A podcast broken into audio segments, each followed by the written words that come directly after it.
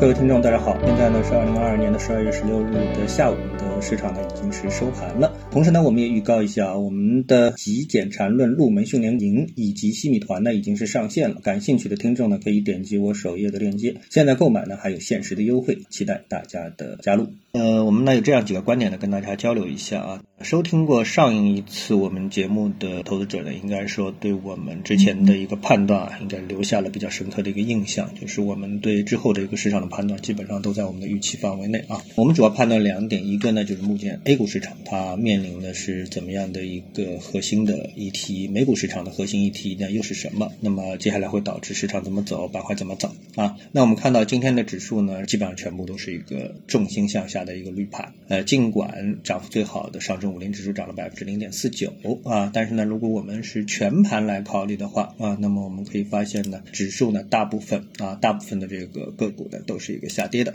一个反映全部股票涨跌的指数啊。我们在软件当中呢有一个叫同花顺全 I 的这么一个指数，这个指数呢今天的跌幅呢是百分之一点一三啊。百分之一点一三，那么这个呢就比较说明问题了啊。今天的这个在个股数量方面，两市呢有一千三百只股票是上涨的，三千五百只股票是下跌的啊。从比例来看的话呢，今天呢整个就是一个下跌的市场啊。那么市场为什么会出现这么一个情况呢？嗯，在前次的节目当中，包括最近节目当中，我们已经提到了，市场迷茫的啊，不是说市场现在这个上市公司的业绩啊能不能复苏啊等等各方面的一个因素啊，主要是迷茫的啊，因。为现在的疫情的一个情况啊，那么这个情况呢，直接导致了板块啊，在板块方面的表现，比如说今天的一个板块，正如我们所预期的，那呃，在新冠治疗方面的这个板块呢，今天是继续的走强啊，板块涨幅达到了百分之三点七八，涨幅居前的基本上都是医药类的这种板块啊，那我认为这个问题呢，可能还会再持续一段时间啊，等待市场呢自己找到它的一个顶部。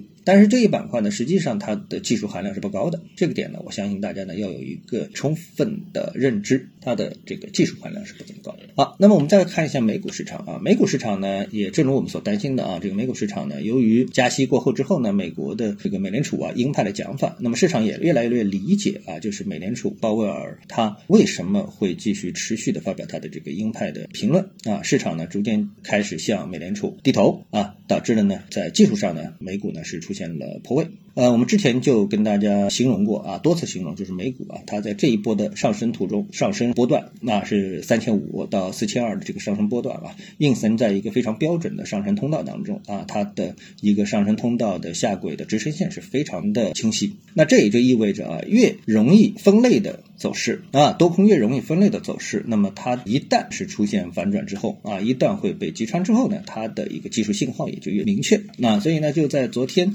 隔夜美股的交易当中呢，那么这个支撑线呢就是被击穿了啊，被明确击穿了。那接下来呢，那市场呢就要向下走一段了啊，这也就彻底的回到了美股炒衰退的这么的一个逻辑上来。所以现在市场呢几个主线，第一，A 股炒什么啊？这个我们就不言而喻了，我们就说多少了啊？已经说了啊，这个 A 股大盘炒什么？然后呢，美股炒衰退，然后呢，A 股呢主要是跟疫情治疗啊，新冠治疗这个板块，什么哪一天这个板块开始走弱了，可能整个大盘呢就有了一个走好的真正的一个。信号了啊！现在呢是受制于这一点啊。除了以上我们所说的呢，那么还有一个呢，就是房地产方面啊。房地产方面呢，我们看到最新的消息啊，是指呢 REITs 啊释放大的一个信号。那我觉得呢，这个问题呢，其实呢，并没有什么太多的一个新意啊。从这一段时间的政策来看的话呢，一直在鼓励房地产政策走好，资金倾斜的政策跟进啊，无非就是这些。这个大方向现在来看是肯定不会发生变化的。所以呢，对于房地产行业来说呢，在政策上就是一定会面临不断的利好啊，就是这么简单。